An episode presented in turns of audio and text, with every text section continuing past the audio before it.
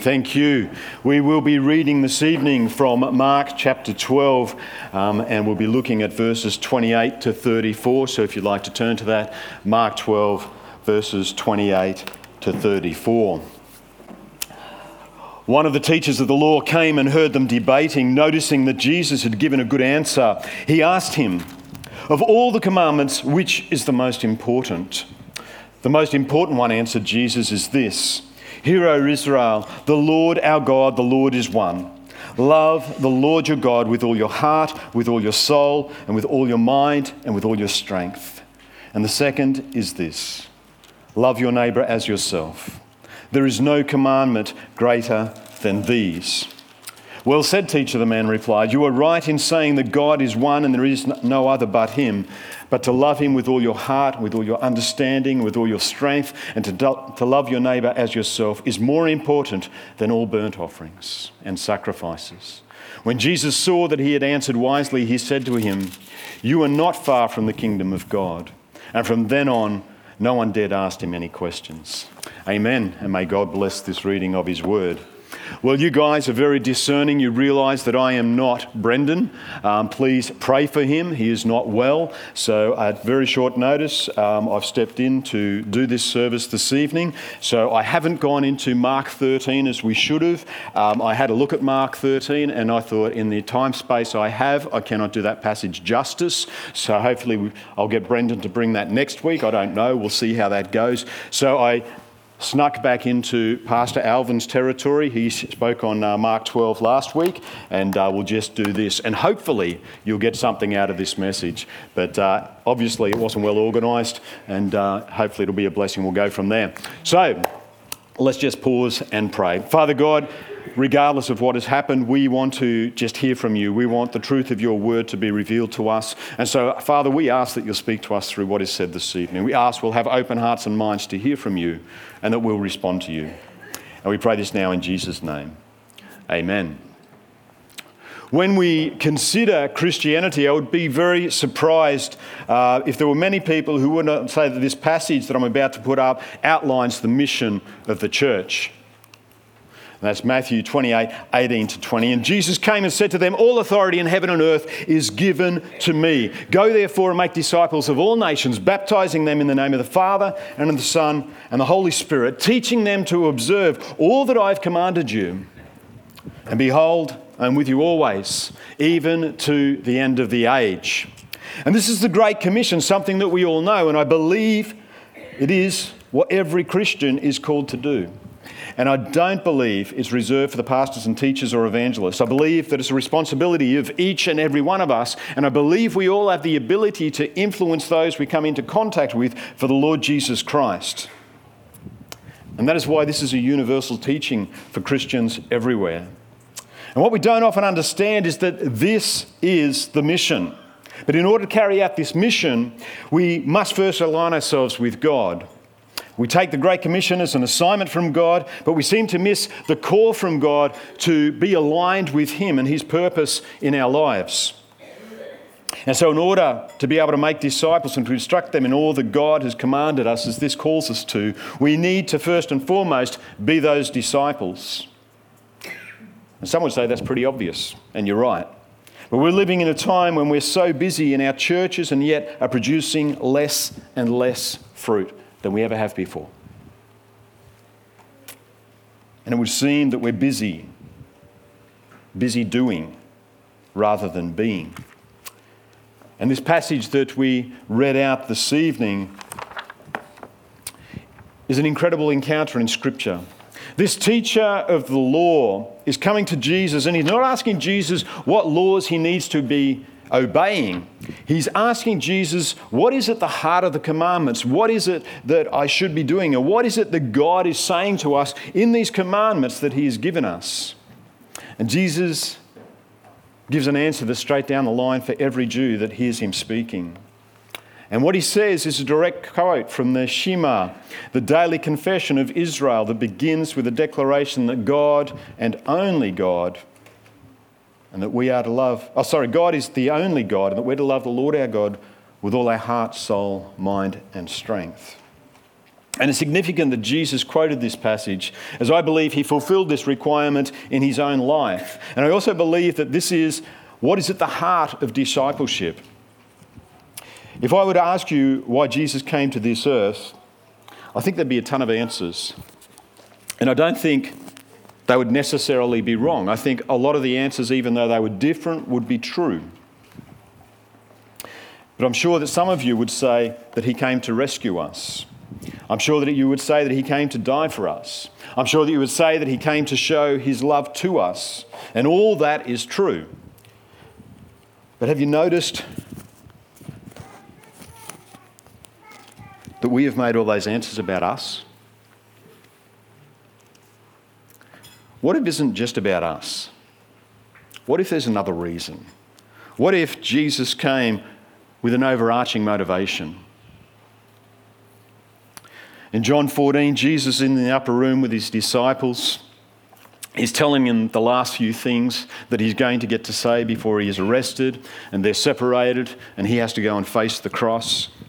And the very last verse in John 14 is this But I do as the Father has commanded me, so that the world may know that I love the Father. Jesus came to do as his Father commanded him. So the world, you and I, would know that Jesus loved the Father. And this is key to everything that Jesus did. This is what is laying behind it. And when we think about the Garden of Gethsemane, where Jesus fervently prays, where he was suffering so much, sweating drops of blood because of the hardship that he was going to go through and the stress that was upon him at that time, knowing the anguish, the pain, and the incredible suffering he was about to face. He begs the Father to allow this cup to pass him by. He cries out, God, if there is any other way for this to happen, if there's any other way we can do this, let's do it that way, Lord. Please, Father. But because Jesus loves the Father, because Jesus wants us to know that loving the Father is outworked by obedience he says, Not my will, but your will be done. And this is the sum focus what discipleship is all about. Not my will, but your will be done. And it doesn't matter about what we do, what we achieve, how holy we look, how eloquently we sound, how many big words we can use. The bottom line is for each and every one of us do you love God? Let's go back to that scribe that Jesus was talking to in Mark 12. The scribe says, You are right, teacher. You have truly said that he is one and there is no other besides him. And to love him with all your heart, with all your understanding, with all the strength and all the love, and to love one's neighbour as oneself is much more than all the burnt offerings and sacrifices. And this teacher of the law knows Scripture very well. He would most likely be able to quote large portions by memory. And when he hears Jesus' answer, he would have immediately been thinking of the Shema that we mentioned earlier. And he states that Jesus has answered well, and he affirms that to love God with all your heart, and with all your understanding, and with all your strength, and to love your neighbour as yourself is greater than all burnt offerings and sacrifices. And we see that this scribe is moving from the bondage of simply doing the sacrifices, simply doing the ceremonial things, and he's beginning to gain an understanding of the supremacy of moral law. He's moved to a point where he's close to subjecting his own will to that of God. And Jesus speaks again to this teacher, and he states that he is not far from the kingdom of God. And it's interesting that's the end of the story. We don't hear any more about this teacher. He has not chosen to follow Jesus at this stage. For all of his understanding, it's interesting that when Jesus says what he does, the ruler is silenced. He doesn't say any more.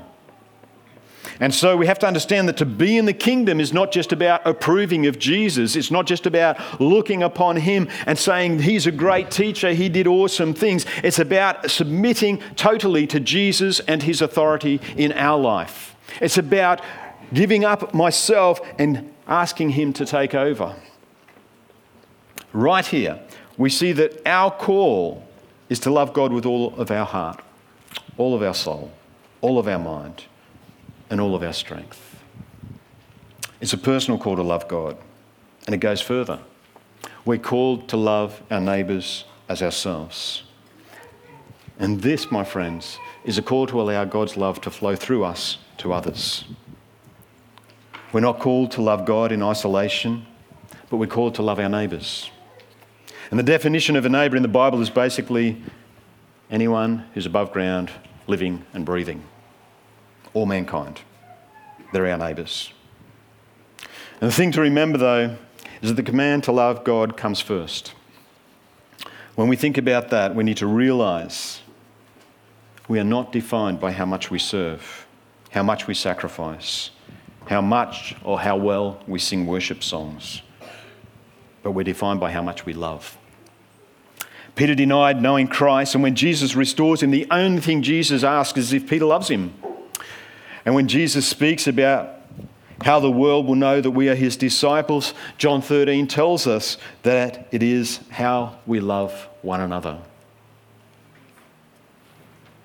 What is key here is that this is a new law. Jesus said, A new commandment I give you, that you love one another. And I wonder, is there anywhere else in the Bible where people are told to love one another? That should be, yeah, thank you. Whew. I was a little worried there. Of course, there is. There's lots of places where we're told to love others. And so, what is it that is going on here. Back in Leviticus 19:18 there is a command to love your neighbor as yourself. So what is before us here is not exactly new. So what is it that Jesus is talking about when he says that I give you this new new commandment? And it's because what they're being called to do here is to love each other with the type of love that Jesus modeled. He lived it out for them. He showed them how they could do this. And the pinnacle of Jesus' love is the love that he has for his Father, is what characterizes or makes their relationship so distinct. Jesus loves God so much he's willing to submit to God's will. Again, that's in John 14 31. And Jesus expresses God's love for him in John 15, 9 to 10. As the Father has loved me, so have I loved you. Abide in my love. If you keep my commandments, you will abide in my love, just as I have kept my Father's commandments and abide in his love. And so, what we are called to do is not that love that we understand and know, but the love that Jesus knows. It's a love that is expressed through committed obedience. And in the John 13 passage where it says that people will know that we are Christ's disciples because of how we love each other, is not about just being nice to each other. This new love, this love of, that Jesus is speaking of, is a love that costs. It's a love that in our situation here makes us willing to leave our friends and walk across the room to say hi to someone that we don't know. It's a love that causes us to sit with that person who's sitting on their own rather than sitting with our friends. It's a love that forgives our brothers and sisters over and over again, and to do so joyfully. Think of what it was like in Jesus' day. We don't have this today, not in Australia. But people would be walking down the street crying out, unclean, unclean, so that the clean wouldn't come into contact with them. And they would be people who were rejected and pushed out of society. And no one would come anywhere near them. No one would touch them. And when Jesus came, when he wanted to show the love of God, he broke down all those social barriers. And Jesus not only touched these people, he embraced them. He loved them. He crossed that social barrier. And Jesus was considered a priest, and yet he didn't worry about touching these people and be considered unclean. And we're called to do the same. That's the type of love that we're called to show. It's a love that thinks of others before oneself. It's a love that loves unreservedly. It's a love that looks beyond hurt, injury, and hate. It's a love that looks at every human being as being made in God's image. And this is the love that Jesus speaks of. This is his new commandment. It's a love that I don't have. It's a love that I find very difficult. But when I begin to love God, when I see how much He sacrificed for me, And when I pray, God, your will be done in my life, and I'll make myself available to Him to be used by Him for His glory and His purposes, that love begins to grow. And believe it or not, once upon a time I was a racist. God's got a really bizarre sense of humour. yeah, you, there's people laughing because they know I'm married to a Chinese lady. I also spent four years working with the Indigenous on the streets in Rockhampton, something I never thought I would ever do. And that was some of the greatest times I had. I mean, those people were seriously messed up, but I loved them so much. They're some of the greatest days I've had. And that's not my love. It's impossible. I, I can't love people like that. That's a love that God gave me. And the defining question for us here today it's not, have you served God? It's not, how much have you sacrificed or given for Him? The defining question is, do you love Him? We'll just keep coming back to that. And I think it's very sad that we've reached a point where many are powerless and really spiritual impotent to show the love that the Lord would have us to show. But we need to seriously think about God's word. We are called, Jesus says clearly, that to love is better than sacrifice. We need to love. We need to show that love. Have we loved God? And I, I really mean it. Have we sought to spend time just growing to love Him more? Um, for those who are courting and dating, it's crazy, isn't it? You just want to spend as much time as possible with that person. And um, for those of us who've just got those memories of way back when, I've been married for 20 years this year to my good wife, but I, I remember um, just wanting to spend time with Elena. I remember that I was willing to put up with so many things. Um, I, I the time I met Elena, I had a pretty hot car. You young people won't know what it is. It was a 72 GT Capri V6, um, quite a rare car now. And I've got to tell you, it was hot. It, it was painted um, wild plum. And uh, don't think wild plum because you know wild plum you're thinking this nice purpley colour? It was hot pink in daylight. It really was. And people used to wave to the car. I'd have friends in my car and all these people would be waving. They go oh charlie how do you know all these guys? I said i don't. They're like are you kidding? I said it's the car dude. So uh, my car is actually still on the drag scene. It, it's one of the most popular cars on the drag scene up north. Um, that's my car. I built that car.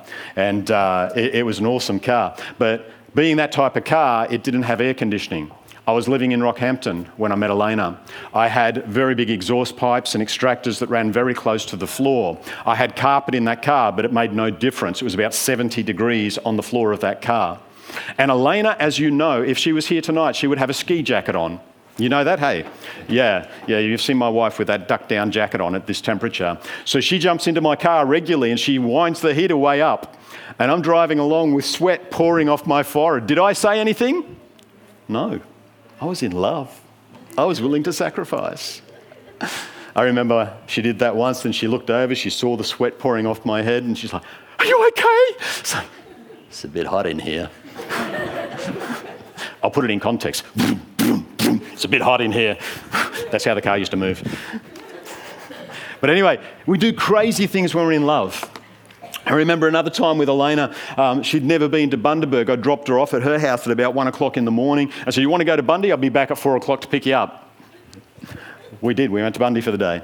Absolutely crazy. But you do crazy things when you're in love. I want you to think about the quiet times you have with God.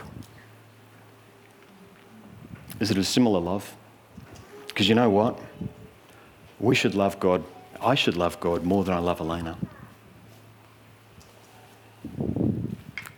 Some of us, and I was once one of these people, can't even muster five minutes for God. How sad is that? When we think about what He did for us, we should be able to spend time with Him each and every day. Quality time. And I want to challenge you make an appointment with God, put it in your diary, do not break it. Have that time with God and just spend it with Him. And There's some of you here tonight who I'm working through with at the moment, doing a Bible study with each day. If you can't do this, please send me a message and say, Charlie, I'm struggling with this. Can we do this together? I'll include you in that and we can back and forth with what we're studying that day so you can build a passion and hunger for God's word. Because trust me, when you get that passion and hunger, when you engage with God, when you know He wants to be a part of your life, you won't ever let that go. And when you hit the dark valleys in your life, trust me, it's not going to make you euphoric in those deep, dark times, but it's going to give you comfort because you will know His presence, you will know His power, you will know His love, you will know His assurance. And more than any of that, you will know that you have a hope in the future, that you're going to have an eternity with Him in glory. No more sin, no more pain, no more heartache. How awesome is that going to be? But you can't have that assurance if you don't build your relationship with God. It's simply not possible. So I want, I want us to engage with the word. I want us to just learn from God. I don't want us to skim over that. We need to immerse ourselves in it. I, I, think, too, we have this habit, we have these prayers that become shopping lists of the things that we want. What we need to do is to pause and ask God what He wants us to pray. It's an incredible thing to do. And it's interesting. I've prayed for a number of people. I've been with a number of people who've gone through that journey um, to terminal cancer. I've been there um, until they die. And it's, it's interesting having that journey with people. And in the midst of that, you know, we, we have this habit when someone comes to us and says, I've been diagnosed with terminal cancer, can you pray for me? We just default straight away to, well, they must want us to pray for healing. And we just go there straight away. And I, I want to ask how many of us actually say, if someone says, can you please pray for me? This is the situation I'm facing. Do we, is the first question, the first question should be, how can I pray for you? It's amazing how often they say something you're like, wow, that wasn't what I was expecting. And I've got to tell you, with, with the number of these people who were terminal um, and, and I said to them, I said, How can I pray for you? And, you know, some people might say, Well, that's pretty obvious. And the ones that really blew me away were the ones that said, I want a closer relationship with Jesus. That was their first request. Of course, they want to be healed. But first and foremost, they want a closer relationship with Jesus. They want to walk with Him. And so, so often we think we know what we should be praying for this person. How much more we think we know what we should be praying to God. And, and we should just get on our knees and say, God, teach me how to pray. Well, what can I pray today, Lord? There's these situations. How can I be praying for those people? Will you, will you guide me in my prayer, Lord? Will you allow me to understand how I should be praying in this situation? I love gathering with people to pray. I love the prayer meetings that we have. And guys, honestly, we get somewhere between 6 and 12. It's you guys that are missing out, not them. It's, it's, an incredible prayer time. We love gathering together. We hear good news stories. We agree with each other in prayer, and our prayers become conversations with God. And sometimes His presence is so powerful, we're just blown away. We end up kneeling on the floor. That's powerful prayer. We meet fortnightly. Be there. Come and experience it. It's absolutely fantastic. We love, love doing that. But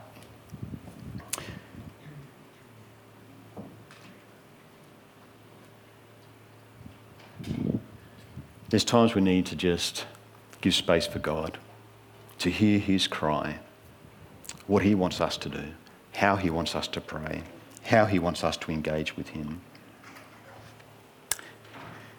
We come to this place on a Sunday, and I'm not rubbishing you for doing that. I think it's fantastic. I love gathering with God's people, and we should be doing it. But do our actions here reflect our love for God?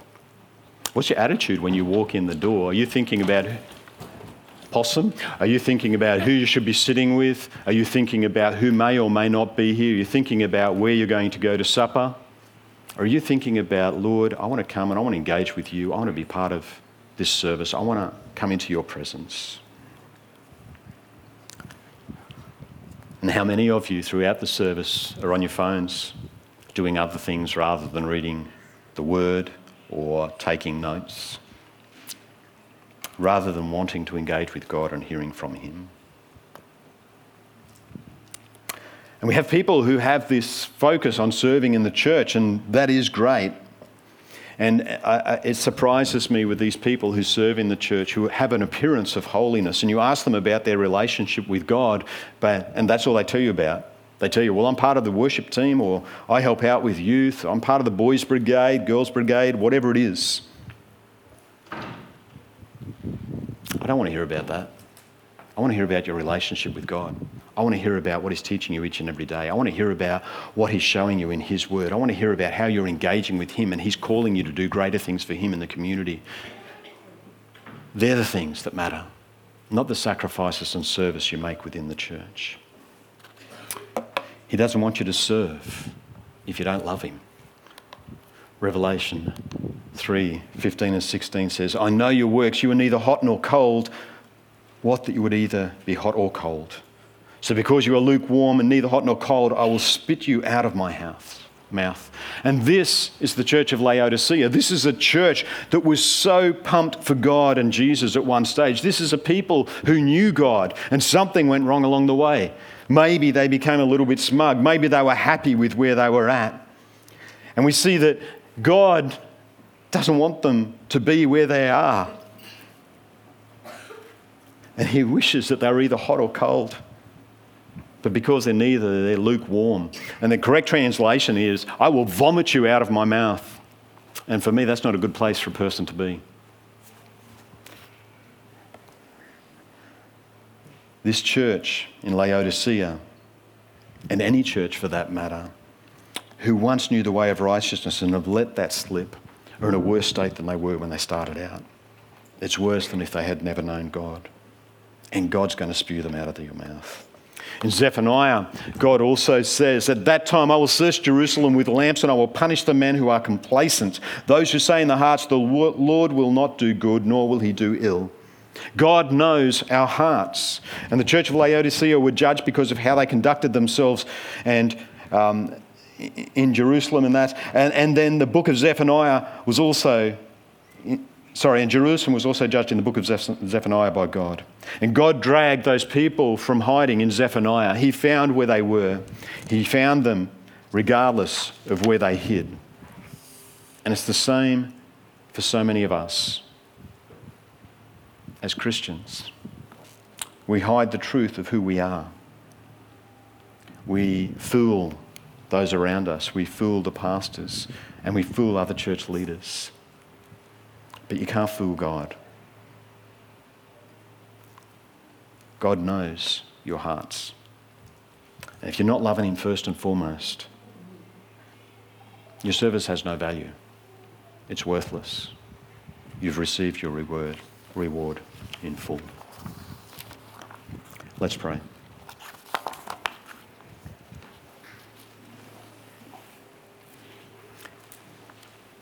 Father, I thank you for who you are. Lord, I, want to thank you first and foremost that you want relationship with us. You want us to engage with you.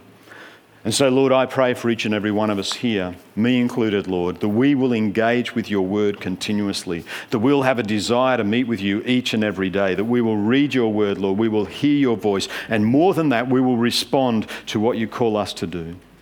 Father, I ask for each and every one of us that will be drawn closer to you this week. And Lord, I pray for each and every person here, everyone who can hear my voice, Lord, that if they need to do business with you, if they're struggling with spending time with you, I, I ask, Lord, that they'll have the courage to come forward and say that. They'll have the courage to send me a message and ask for help. Lord, we want to grow people in faith. Lord, what a tragic thing it'd be to stand in glory with you and to not have all these people with us. Lord, soften our hearts to you, I pray. Give us a hunger and a desire for more of you. And let us pursue you all the days of our life, I pray. In Jesus' name, amen.